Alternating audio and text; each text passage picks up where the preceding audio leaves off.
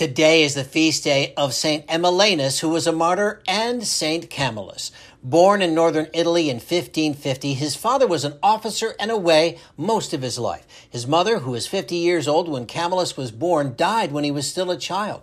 As he grew up, Camillus was moody and prone to outbursts. Too much for anyone in the family to handle, he was allowed to join the Venetian army at 16 and went to war against the Turks.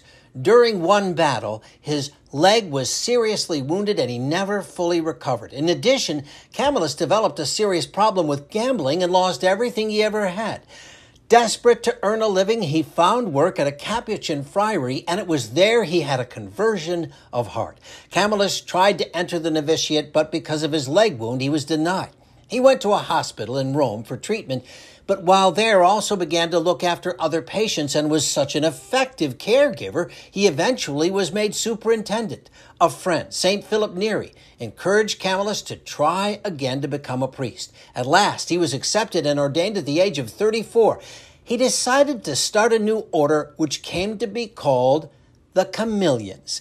Camillus was an innovator, dedicated to caring for the sick. He was also concerned about the cleanliness and order of his hospital. He and his men were the first to take field ambulances into war to treat the wounded, wearing large red crosses on their cassocks, which they still wear today. They were also fearless in attending to the victims of the plague.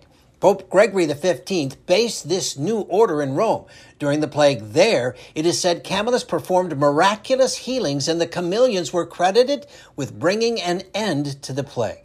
Throughout his life, Camillus suffered greatly from his leg wound. When he reached the point where he could no longer walk to see his patients, he crawled. When he died in 1614, he was widely referred to as the Saint of Rome. Saint Camillus, please pray for us. I'm meteorologist Mike Roberts for Covenant Network. Have a blessed day.